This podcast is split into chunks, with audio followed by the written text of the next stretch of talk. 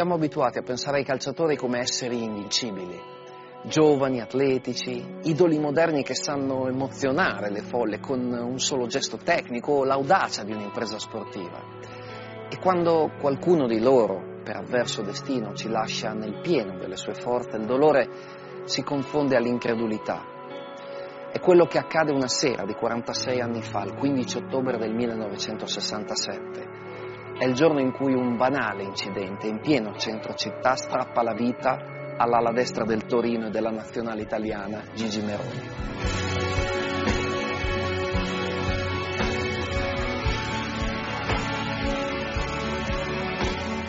Ai funerali di Meroni non ci sono soltanto i tifosi Granata, un'intera città si è riunita per dare l'ultimo di un ragazzo di soli 24 anni, morto alla vigilia di un derby.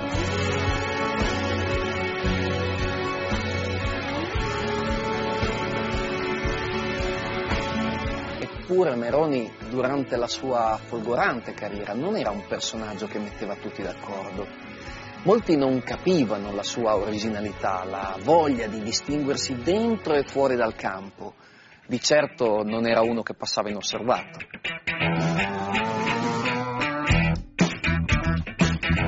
Oggi sono tanti i calciatori che sfoggiano look bizzarri. Creste, treccine, taglia alla moicana, e poi ancora barbe, orecchini e tatuaggi. Ma ci voleva molto più coraggio ad avere semplicemente i capelli lunghi nel calcio bigotto degli anni 60. In quegli anni la libertà ha un prezzo salato. Ad esempio dover rinunciare alla nazionale, come succede proprio a Merone. Lui non ci pensa, non gli importa. Eppure la sua diversità diventa un simbolo per migliaia di ragazzi che si identificano in lui ragazzi che vogliono seguire i propri desideri e vivere liberi.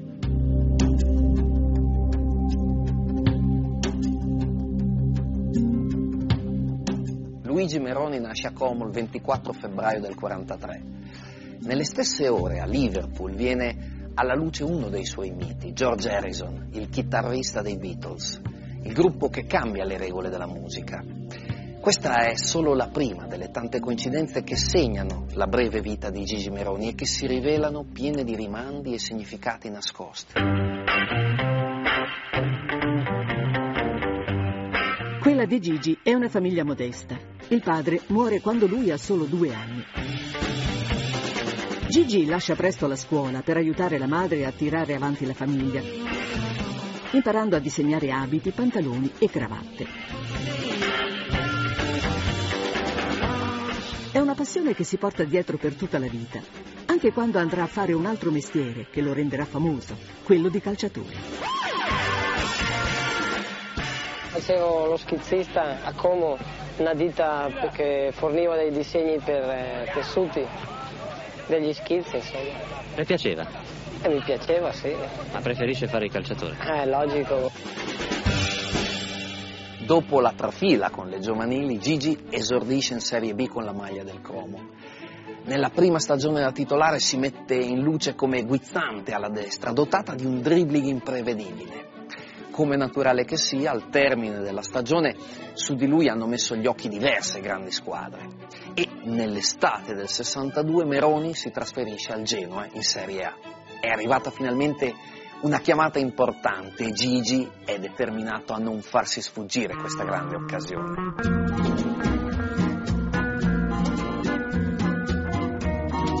Neroni è giovane, ha appena 19 anni e nella sua prima stagione al Genoa fatica a strappare una maglia da titolare ai suoi compagni più esperti.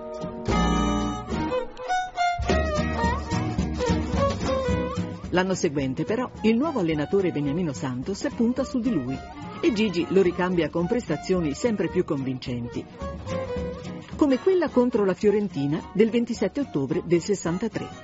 Fece un gol che addirittura con, anche lui con rimpallo fece un mezzo pallonetto, mi ricordo proprio sotto la curva di Manassi. Bellissimo. Invece l'altro no, l'altro un tiro in diagonale. I tifosi del Genoa si innamorano presto di quel ragazzo mingherlino che sembra non aver paura di niente. chiamato una farfalla perché aveva questa capacità di saltare l'uomo non di forza ma di tecnica con la capacità di saltare più uomini attraverso il dribbling. Neroni, lei ha sempre desiderato entrare in porta col pallone oppure di fare il regista a centrocampo? Guarda, io ho sempre desiderato fare dei gol più che entrare in porta col pallone, quello sarebbe fin troppo bello. Lui fece un gol che dribblò mezza difesa e andò in, andò in porta con la palla. Devo dire che li amari veramente da, da, dalla contentezza da strapparsi i capelli, perché un gol del genere è difficile da vedere.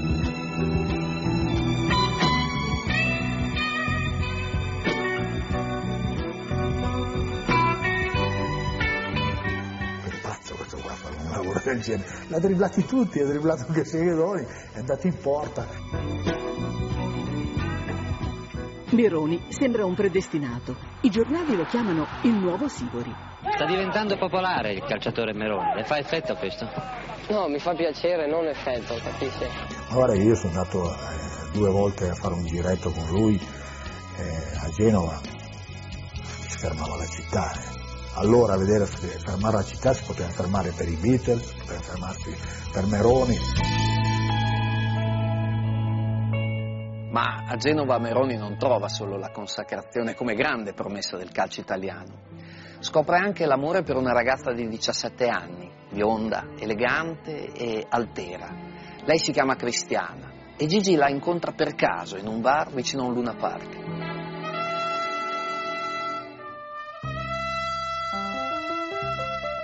Era seduto in una sedia tranquillo a mangiarsi la sua cioccolata. Era una persona tranquilla col suo cappellino sulla testa. Così, ciao ciao, poi abbiamo cominciato a chiacchierare, poi stato a trovare mio zio, lui è venuto giù a fare un giro, l'ho visto e abbiamo parlato, ma così. Al termine della prima stagione col Genoa, Meroni ha già conquistato tutti, non solo Cristiana. Inizia così a circolare la voce di una convocazione con la nazionale B. Ma il primo pensiero di Gigi è per Cristiana. I due si vedono così poco che per una volta la maglia azzurra può aspettare.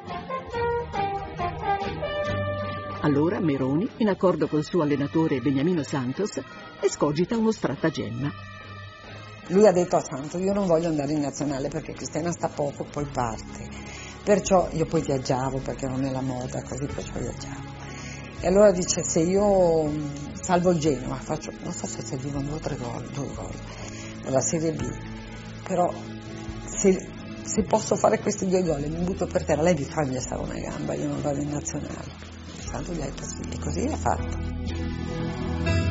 Gigi è uno che le promesse le mantiene, per la gioia di Mister Santos e dei tifosi rosso-blu ha salvato il Genova, però se buttato per terra l'ha ingessato una gamba per non partire. Dovevamo inventare di tutto.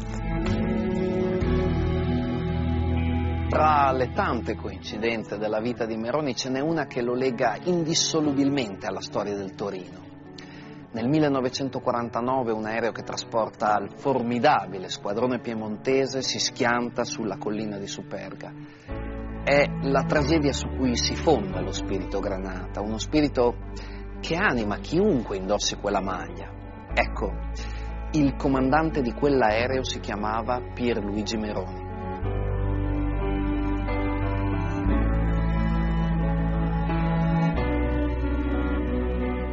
15 anni dopo la scomparsa del Grande Torino nel 1964, il presidente Orfeo Pianelli e l'allenatore Nereo Rocco individuano nella giovane ala del Genoa l'uomo giusto per riportare i Granata ai vertici del calcio italiano. Neroni è un giocatore affermato e costa molto. Ma Pianelli non bada a spese e con una trattativa lampo anticipa alle concorrenti e si assicura il suo cartellino. Pianelli, Porro Pianelli fece una grande mossa, cioè sta con un assegno mica da ridere. Si tratta di una somma enorme per un ragazzo di vent'anni. Ed è un giovane Enzo Tortora a chiedere un commento al diretto interessato. Meroni, per esempio. Lasciamo la notizia dei 500 milioni, perché credo che Meroni, vero Gigi, la pensi esattamente allo stesso modo. Non credo che abbia cambiato da quando costa 500 milioni. Per niente, per niente, guarda, io sono rimasto sempre quello di prima. La mia valutazione non, non, è un pensiero per me, casomai deve essere un pensiero per quelli che mi hanno valutato questa cifra. E Neroni ricambia subito l'affetto dei suoi nuovi colori dichiarando Per fortuna sono finito sulla sponda giusta di Torino. E quindi si è presentato come il vero campioncino. Appena lo vidi, dissi, questo ragazzo o scimmiotta qualcheduno, perché a quei tempi c'era Best, c'era Sivori,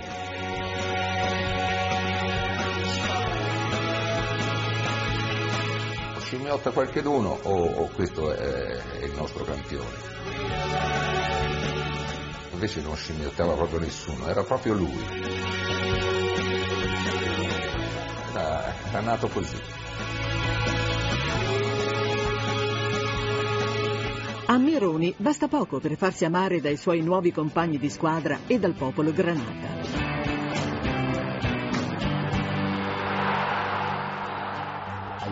tifosi, i giocatori che saltano l'uomo eh, generalmente li fanno impazzire, no? perché è proprio dire, l'essenza del calcio, il fatto di, di, saltare l'uomo, di andare verso la porta, di, di fare gol, eccetera.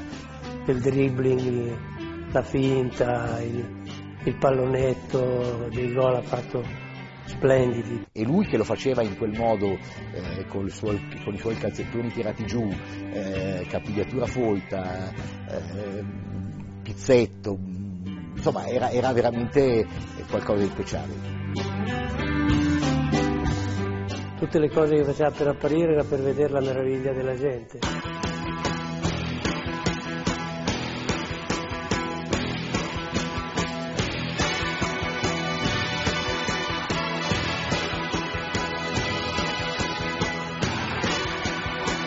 Si innamorava perché faceva impazzire gli avversari.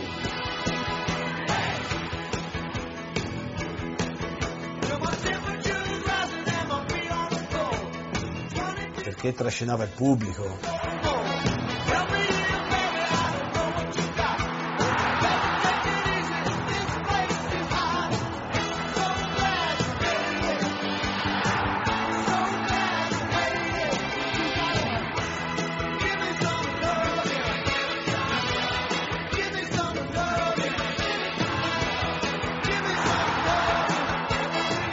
Non parliamo dei tifosi Granata che impazzivano per lui.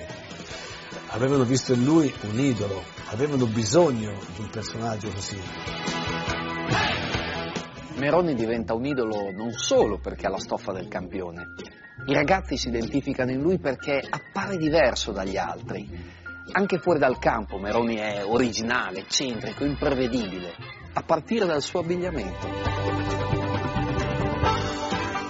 Comunque Meroni lei deve avere un uh, disegnatore speciale per questi suoi vestiti. Sì, ce l'ho il disegnatore speciale. Sono io. Me li disegno io, pantaloni, giacche, scarpe qualche paio, porto da, dal sarto che è molto bravo e lui mi sviluppa le mie idee.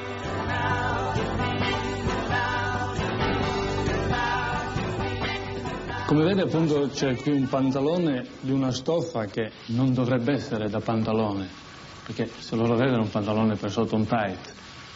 Però il Fiomerone ha voluto il pantalone e verrà fatto un po' estroso se ve lo guarda. A lui se li tagliava tutti i calzoni. Quando vedi adesso oggi i jeans che sono tutti strappati, lui se li tagliava loro. tu potevi vedere uno in giro con i calzoni tagliati.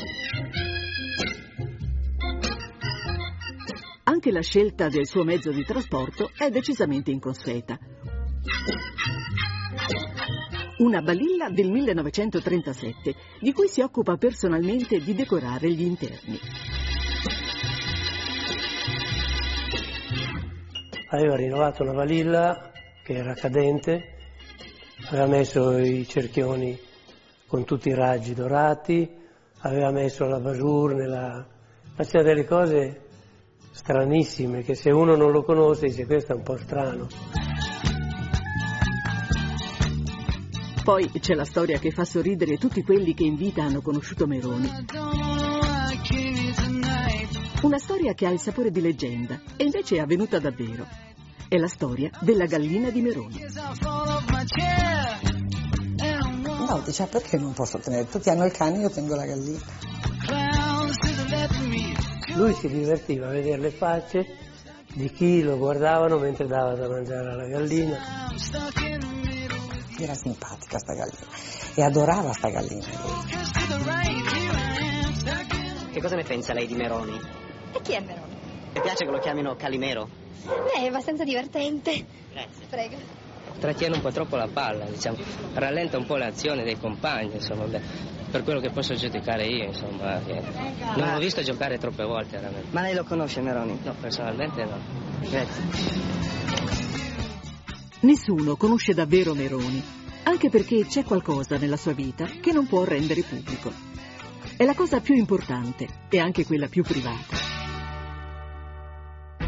Ricordate Cristiana, la ragazza che aveva conosciuto a Genova? Questa ovviamente non è Cristiana, è Sofia Loren nel film Boccaccio 70. Ma questo film cambia la vita di Gigi e della ragazza che ama. La baracca del tirasegno del film è dello zio di Cristiana. Durante le riprese, l'aiuto regista di De Sica, Luigi Petrini, si innamora di questa splendida ragazza bionda e chiede la sua mano alla famiglia. Cristiana invece è legata a Meroni, ma la sua famiglia è irremovibile. Si dovrà infatti sposare con Petrini, l'aiuto regista. Avevo questo ragazzo che alla mia famiglia piaceva molto, che era di Roma. Perciò mia madre voleva che io mi sposassi con questo ragazzo. E io avevo 19 anni, alla fine ho detto vabbè mi sposo. Mi sposo però poi vengo via. Arrivo, dammi tempo. Il tempo passa e si arriva alla primavera del 65. Cristiana e Gigi sono lontani. Gigi gioca nel Torino, mentre Cristiana vive a Roma con il suo nuovo marito. Ma pensa già alla fuga. No, sì, ho lottato, come no. Per non sposarmi ho lottato tantissimo. Alla fine ho detto basta. Mi sposo e poi vengo via. Mi divorzio. No, però sapevo che se non consumavo un matrimonio mi ero già interessata. Era bella o era bella solo la sua età. Ho detto mio zio vieni a prendere, non ce la faccio più. Perché tutti i giorni dovevo inventare qualcosa e, e volevo tornare. Ebbene sono tornata via. Tornata a Milano. E ho cominciato a rivedere Gigi tranquillamente. Siamo andati da un avvocato per la Sacra Rota, che non era un gioco. Io l'amavo, io l'amavo, solo questo so. Ho detto, guardi, vado a farsi una bella visita, poi torni. Io sono andata dal ginecologo dove mi ha mandato lui. Quando sono tornata, con Gigi che siamo tornati, ha detto, "Ma, è vero, allora facciamo le pratiche. E ha cominciato solo che ogni momento visite, sopravvisite, la Sacra Rota. La Sacra Rota attiva lentamente le sue pratiche. Ci vorrà del tempo. Ma Gigi Meroni, sfidando la morale corrente, non rinuncia a frequentare Cristiana. Il calciatore e la donna sposata. In quegli anni di conformismo è quasi un attentato alla morale pubblica. La difficile relazione con Cristiana non distrae Gigi dai suoi impegni di calciatore. Anzi, Meroni è maturato, non indugia più in giocate tanto belle quanto fini a se stesse, ma è sempre più al servizio della squadra di cui è diventato colonna portante.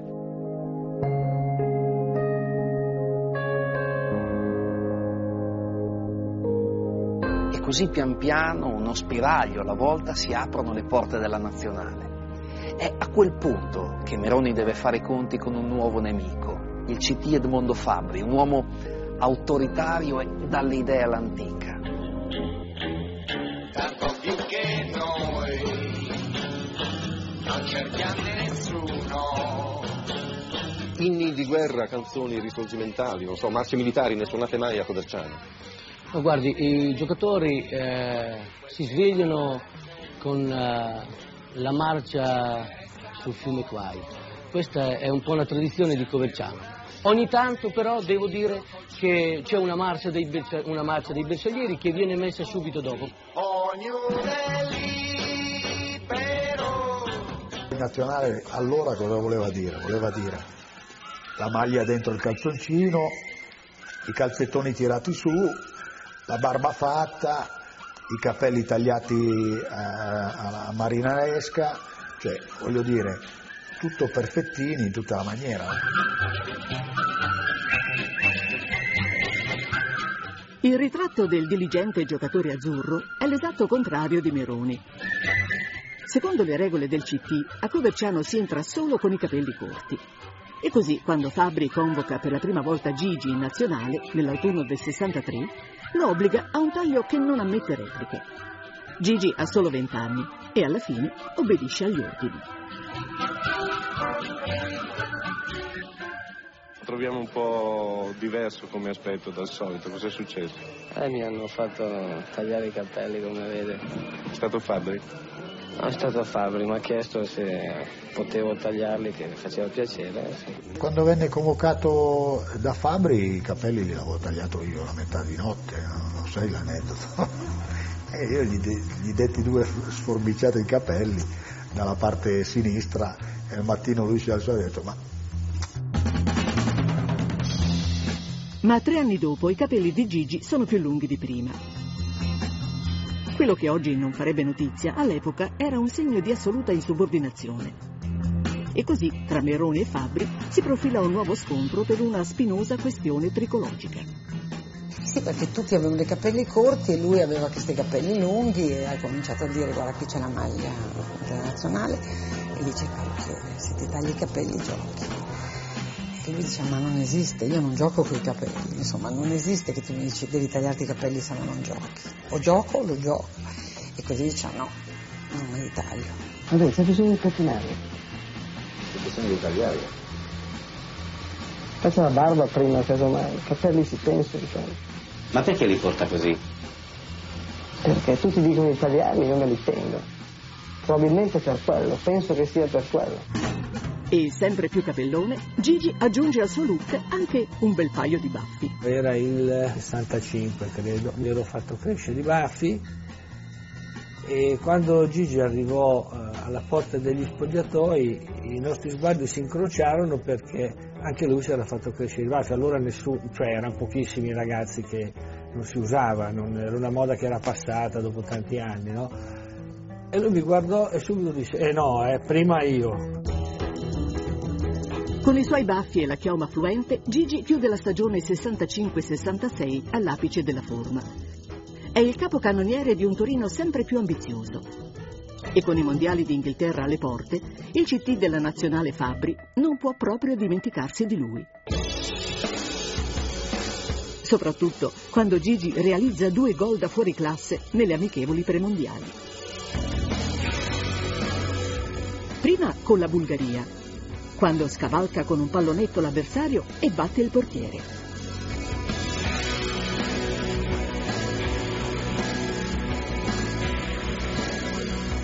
E poi con l'Argentina, nella sua Torino, dopo una folle corsa e un tiro di sinistro che si infila magicamente all'incrocio dei pali.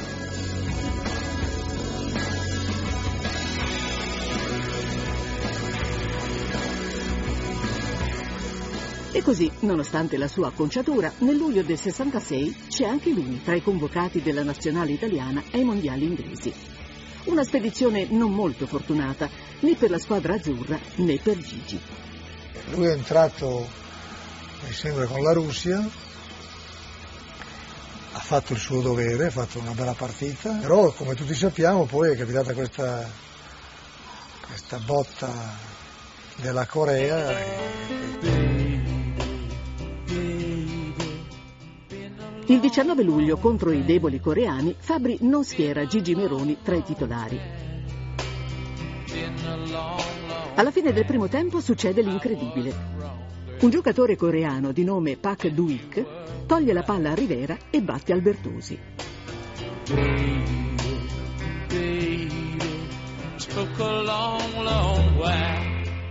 Il punteggio non si muove più dall'1 a 0 per la Corea del Nord. L'Italia finisce così la sua avventura mondiale, con Meroni dimenticato in panchina. Era triste, era arrabbiato un po' perché l'aveva messo a giocare con la Russia e non l'aveva fatto giocare con la Corea. Perché con la Corea dicevano tutti piccolini e andava meglio.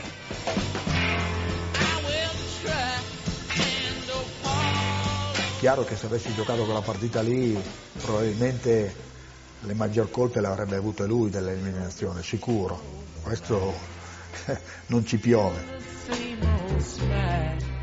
Arrivati a Genova, a Genova lo adoravano, basta.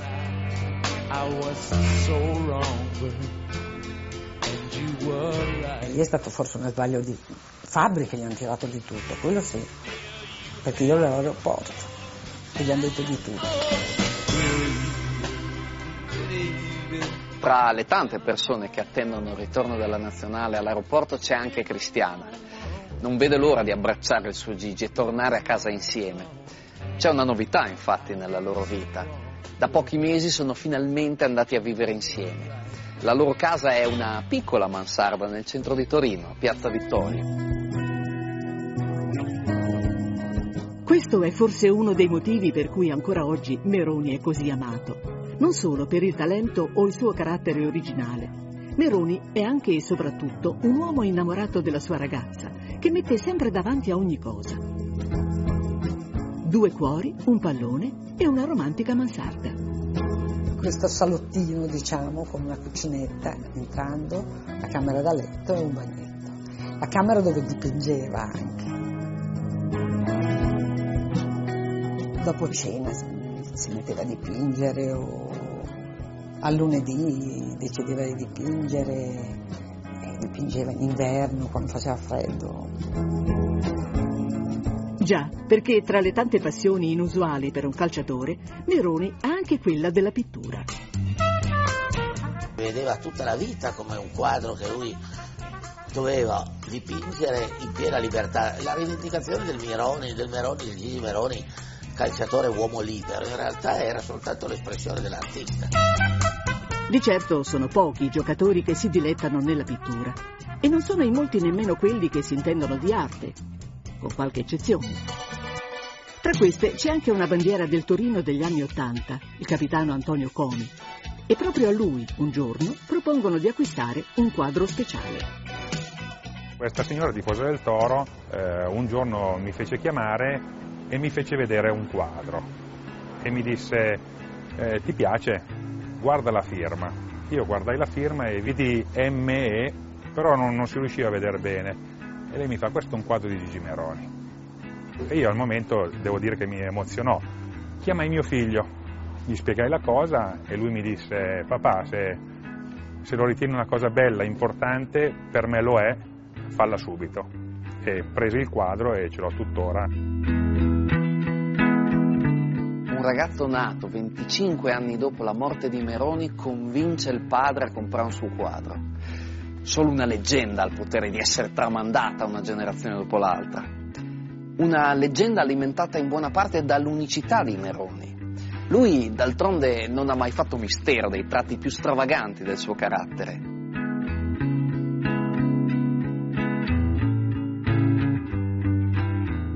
E quando gli amici più stretti gli chiedono cosa farai quando non sarai più calciatore, Gigi risponde voglio andarmene in un posto tranquillo e starmene lì a dipingere. Eppure c'è un quadro che non è mai riuscito a completare, quello più importante. Non è mai riuscito a finire il ritratto di Cristiano. Non è mai riuscito a farmi gli occhi. L'avrà fatto 80 volte, non gli venivano gli occhi come lui piaceva, non mai finito. Questa fisionomia che lui la vedeva come un angelo. Era innamoratissimo di Cristiano. Avevamo una vita così bella, così completa, di tutti i giorni, con gli amici, che non importava di non poterlo dire a tutto il mondo.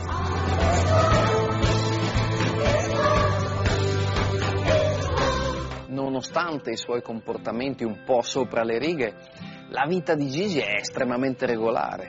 Non ha vizi, non frequenta i locali notturni e rifugge dalla notorietà. forse il segreto della sua forza è proprio il rapporto con Cristiano. Lo chiamò a luna di notte e lui è sceso giù, che tra l'altro era una serata proprio veramente micidiale perché tra tuoni e lampi e pioggia e infatti io gli disse ma dove vai? Dice "Eh, è arrivata Cristiana e dovrei scendere. È arrivato alle 5 e mezza del mattino.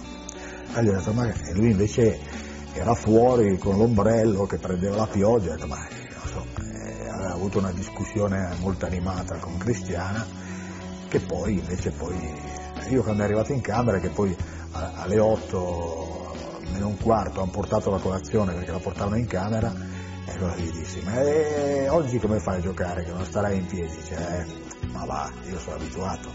Dormo di giorno. E ho detto bravo se dormi nel pomeriggio andiamo bene. Dice no no oggi vedrai con l'Inter cosa combinerò. È la settima di ritorno del campionato 66-67. Il Torino è atteso a San Siro dall'Inter di Facchetti, di Mazzola, di Mariolino Pozzo. Una squadra che lotta per il titolo e da tre anni non perde in casa. Quel giorno Meroni confeziona la partita perfetta. una partita che sembrava ehm, sembrava drogato no perché è una brutta parola ma sembrava uno, un allucinato perché in effetti quel giorno lì fece delle cose mostruose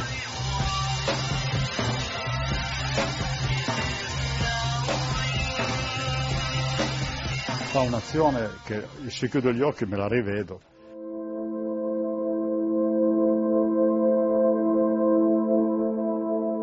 ancora oggi fanno sempre vedere quel gol a San Siro contro l'Inter Già, quel gol. Gigi si ferma all'improvviso in piena area di rigore. Fa due passetti all'indietro. E poi e con l'interno, senza nemmeno prendere in corsa niente. L'ha girato con una lucidità indubbiamente da grande giocatore.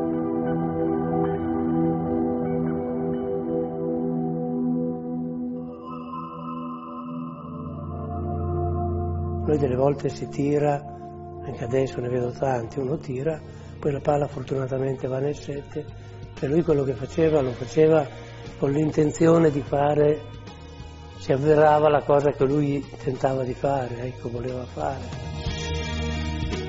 quella di Meroni è una vera e propria visione calcistica. Una traiettoria che solo nei videogiochi, 50 anni più tardi, riusciranno a replicare.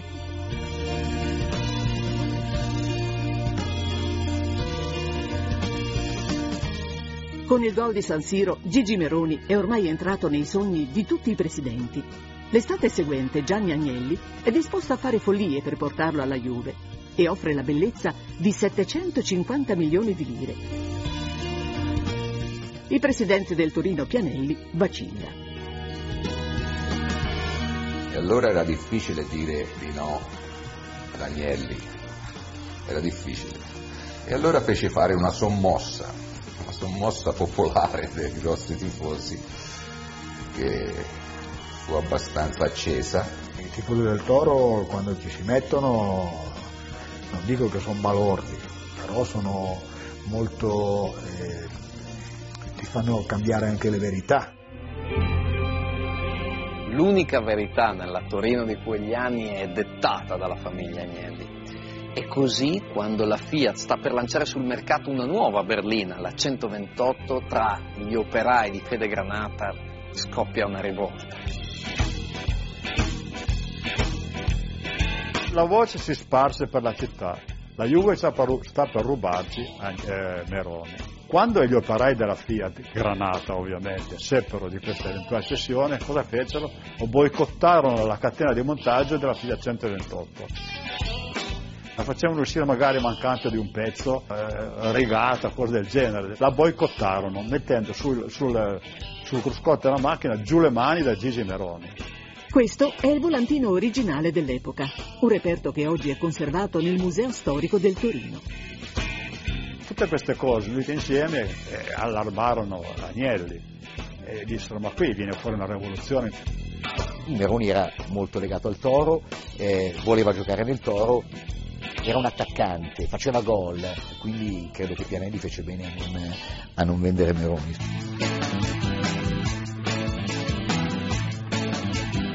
E la Juventus, anziché acquistare Gigi Veroni, si mise d'accordo con il presidente Pianelli e acquistò Gigi Simoni. I tifosi si erano ribellati per la partenza di Meroni.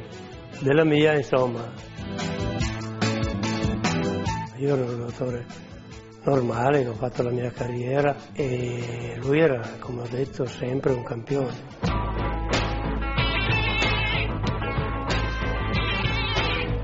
E così Gigi Meroni continua a indossare la maglia numero 7 del Torino.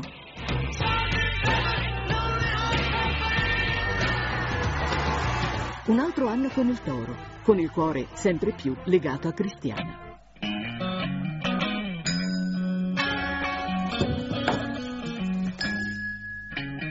Non abbiamo molte foto io e lui. E questo con Poletti, ecco, io e lui, ma è sempre questa che pubblicano perché non ne ho. Qui ad esempio vedi mia mamma, io, lui e la balilla. Nel frattempo vanno avanti le pratiche per l'annullamento del matrimonio. A Gigi e Cristiana servono tanto tempo e altrettanta pazienza. Però l'ho ottenuto e dovevamo sposarci. Nessun preparativo perché ci saremmo sposati poche persone, solo amici nessun altro. E solo il fatto di pensare che eh, si sposasse, che eh, raggiungesse il, eh, praticamente il sogno della sua vita, che era quello di stare assieme alla Chris e di poter concretizzare questo sogno, si vedeva anche dalla faccia, era, era un'altra espressione. Me l'aveva confessato a me parecchie volte, dice quest'anno ti faccio vedere cose da, che, fa, che faranno strabiliare. Meroni sembra vivere un sogno. Un altro anno in granata è il matrimonio con Cristiana che finalmente sembra a portata di mano. Il Torino ha investito sui giovani e Gigi, anche se ha solo 24 anni, è già uno dei veterani della squadra. Con il suo carattere giocoso e disponibile, non perde mai occasione di aiutare chi si affaccia per la prima volta in Serie A, come il giovanissimo Aldagroppi. Il 15 ottobre del 1967 si gioca la quarta giornata di campionato. In programma c'è Torino-Sampdoria. Edmondo Fabri, l'allenatore di allora, mi comunicò che sarebbe stato il mio esordio. E quindi avevo voglia di affermarmi e Meroni mi diceva di stare calmo, stai calmo, vedrai il tuo momento arriva, stai tranquillo, io ti aiuterò perché sei bravo. Quel giorno tutta la squadra aiuta il giovane esordiente con una grande prestazione. E grazie a due gol d'astuzia di Combin, i Granata vanno subito in vantaggio. Insomma, tutto fu, tutto fu più facile. E Gigi Meroni sgambettava, saltellava, come sempre. Tirava fuori dal niente dell'azione incredibile. Meroni danza come al solito, al massimo della sua forma calcistica e artistica. E il compagno di squadra che più se ne giova è sempre lui, il centravanti, il suo amico Nestor Combini. Abbiamo finito la partita contro la Sampdoria e abbiamo vinto 4 a 2. Io ho fatto 3 gol io.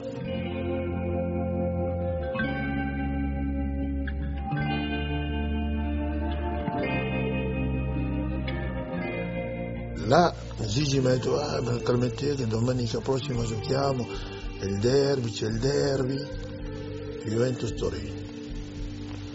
Va bene, detto Ernesto, dai, dico domenica prossima farai tre gol ancora. Così mi ho detto.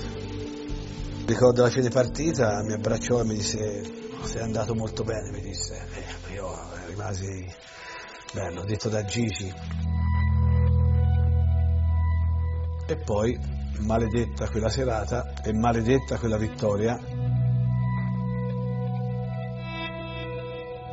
È il 15 ottobre del 67, una data che tutti i tifosi del Torino non scorderanno mai.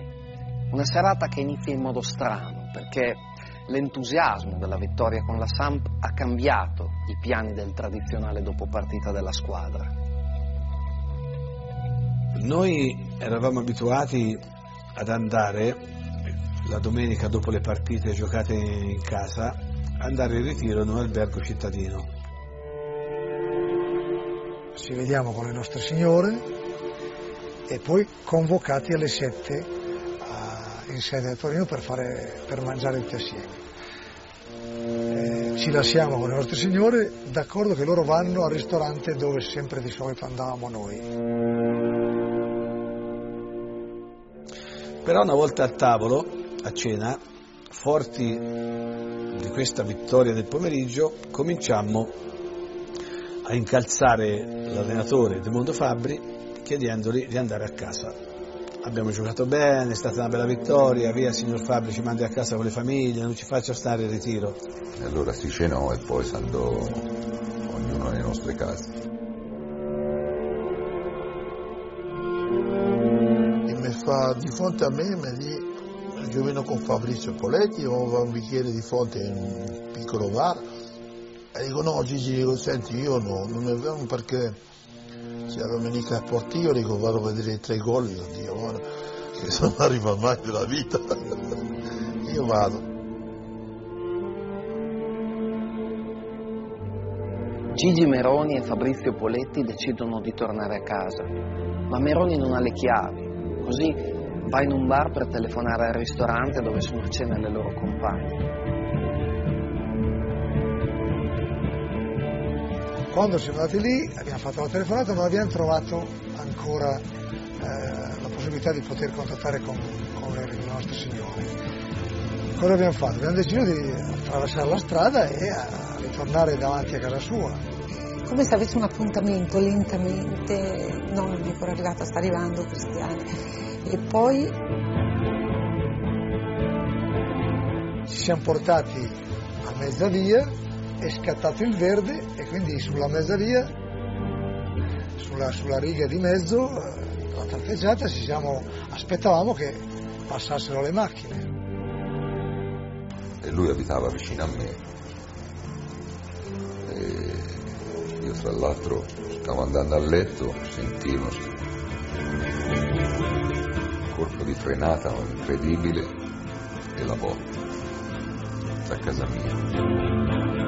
A me ha preso il polpaccio destro, ho fatto un giro su me stesso e mi sono trovato per terra.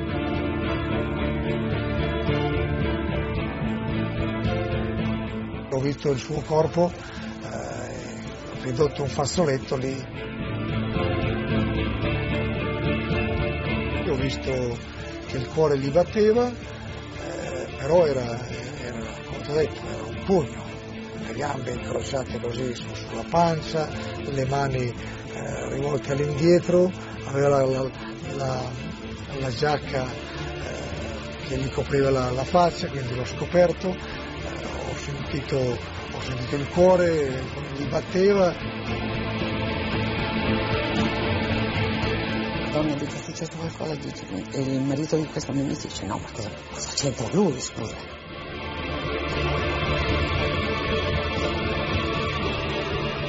era ancora lì per terra. Aveva la giacca qui, dice, ma dicono che Meroni, infatti era lui. E l'abbiamo portato all'ospedale, l'abbiamo caricato qua, l'ho tenuto.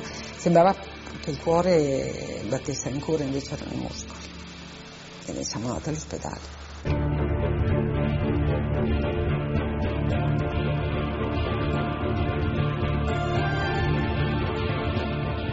C'era Cristiana che non poteva entrare dentro finestra, adesso, adesso non posso entrare a vedere, come non può entrare? Io andato, ho aperto la porta, sono entrato dentro e correndo come un matto. Dolore quel momento, sono difficili. Sono difficili. E all'ospedale siamo stati lì finché ci è andata la brutta notizia. Posso dire che sento ancora nell'orecchio l'urlo no di Cristiana quando apparve sulla porta del, che immetteva i locali del pronto soccorso, noi eravamo una sorta di saletta d'attesa, un medico allargò le braccia. Quel no di Cristiana c'era ancora proprio dentro l'orecchio. Sono posto subito anch'io lì, ma c'era più niente da fare. E lì l'abbiamo perso.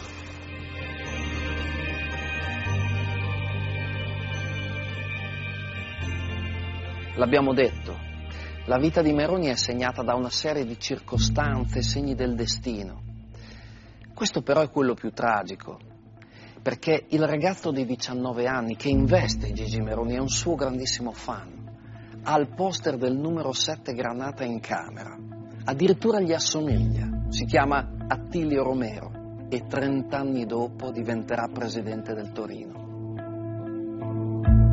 Io avevo litigato allo stadio qualche ora prima con degli, c'era Torino Sandoria, con uno spettatore che criticava Meroni perché per me Meroni era incriticabile. Cercavo eh, il più possibile di assomigliargli e di accentuare le somiglianze mi chiedevano gli autografi pensando che fossi Meroni, ovviamente io ero ben onorato di firmare Gigi Meroni. Romero l'ho conosciuto quando è diventato presidente del Torino, qualche anno fa.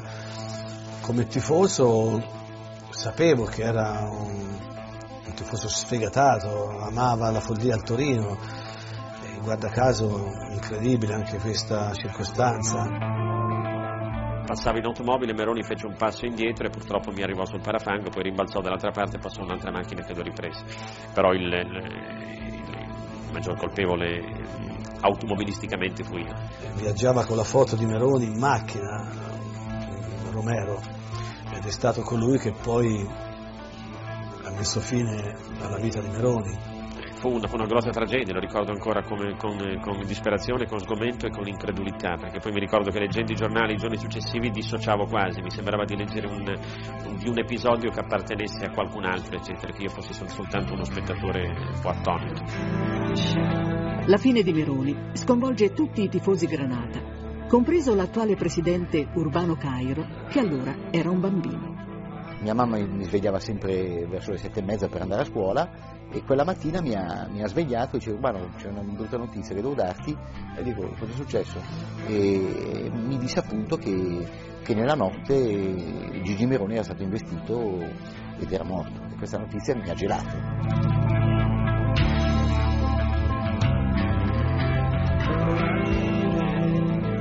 Ai funerali di Meroni Torino si ferma. Anche i detenuti del carcere delle Nuove fanno una colletta per comprare dei fiori. Migliaia di persone vogliono dare l'ultimo saluto al ragazzo che con la sua bravura e la sua semplicità era entrato nel cuore della gente.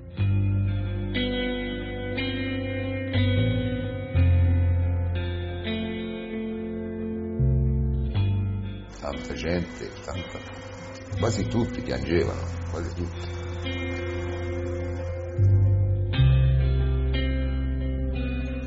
Io ricordo solo che a un certo punto mi stavano buttando dentro, ecco, lì sì me lo ricordo perché spingevano, spingevano, ma non mi ricordo. No. Ce n'era tanta perché mi stavano buttando dentro quella casa, questo sì me lo ricordo. Però no, no non mi ricordo. Tante cose. Che moriva tutto il mio sogno, tutto. Ma no, non mi ricordo se c'era tanta gente. Forse, sì, ho visto dopo con co le telenotizie, cose che c'era gente, non, al momento non, ho, non ho fatto caso.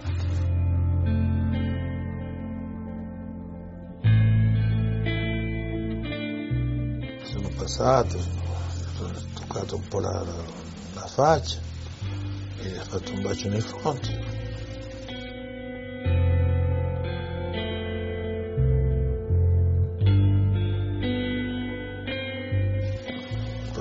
Grande amico mio.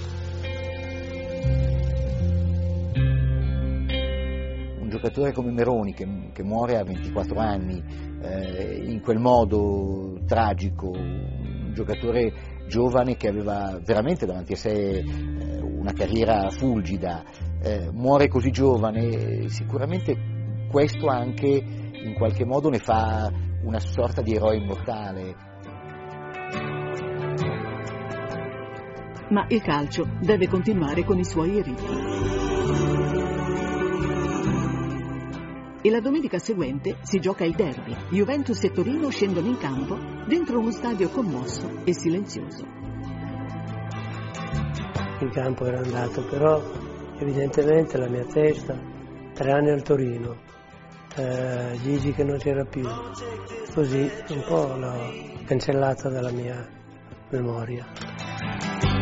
I giocatori del Torino scendono in campo più decisi che mai. Soprattutto l'argentino Nestor Combin è una forza della natura. Pare guidato dall'alto, da una mano magica. Segna un gol su punizione.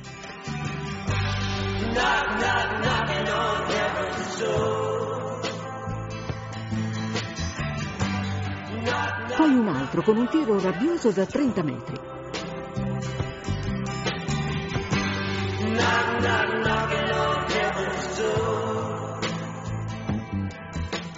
E infine, con un diagonale mancino, quello sì alla Meroni. Tre gol, come gli aveva predetto pochi giorni prima il suo amico Gigi. È lui che mi dava la forza.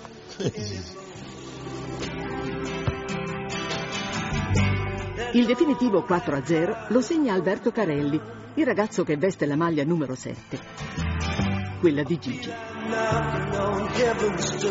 Un risultato clamoroso, mai avvenuto nella storia del derby di Torino.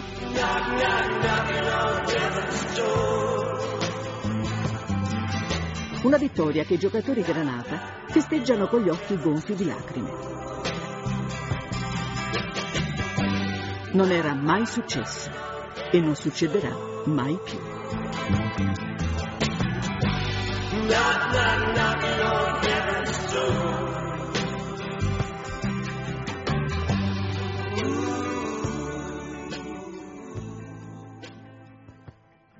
Ogni anno, il 15 di ottobre, i tifosi del Torino depositano dei fiori in Corso Umberto, dove si era chiusa troppo presto la fulgida carriera di Gigi Meroni.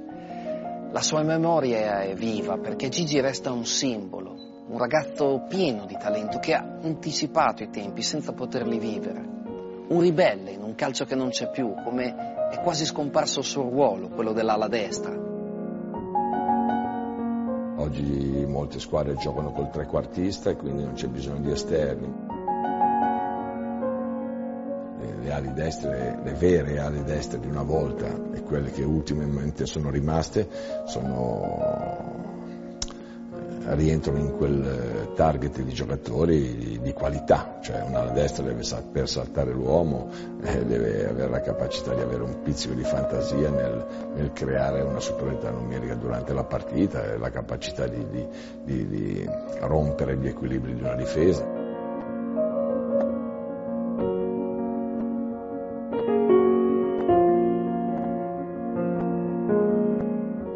Torino quei tempi sono lontani. Oggi infatti la maglia numero 7 di Meroni la veste un ragazzo belga marocchino, Omar El Kaddouri. Lui però non gioca alla destra. Ma forse non è un caso che uno dei pochi giocatori italiani ancora in grado di interpretare quel ruolo sia proprio un granata, Alessio Cerci.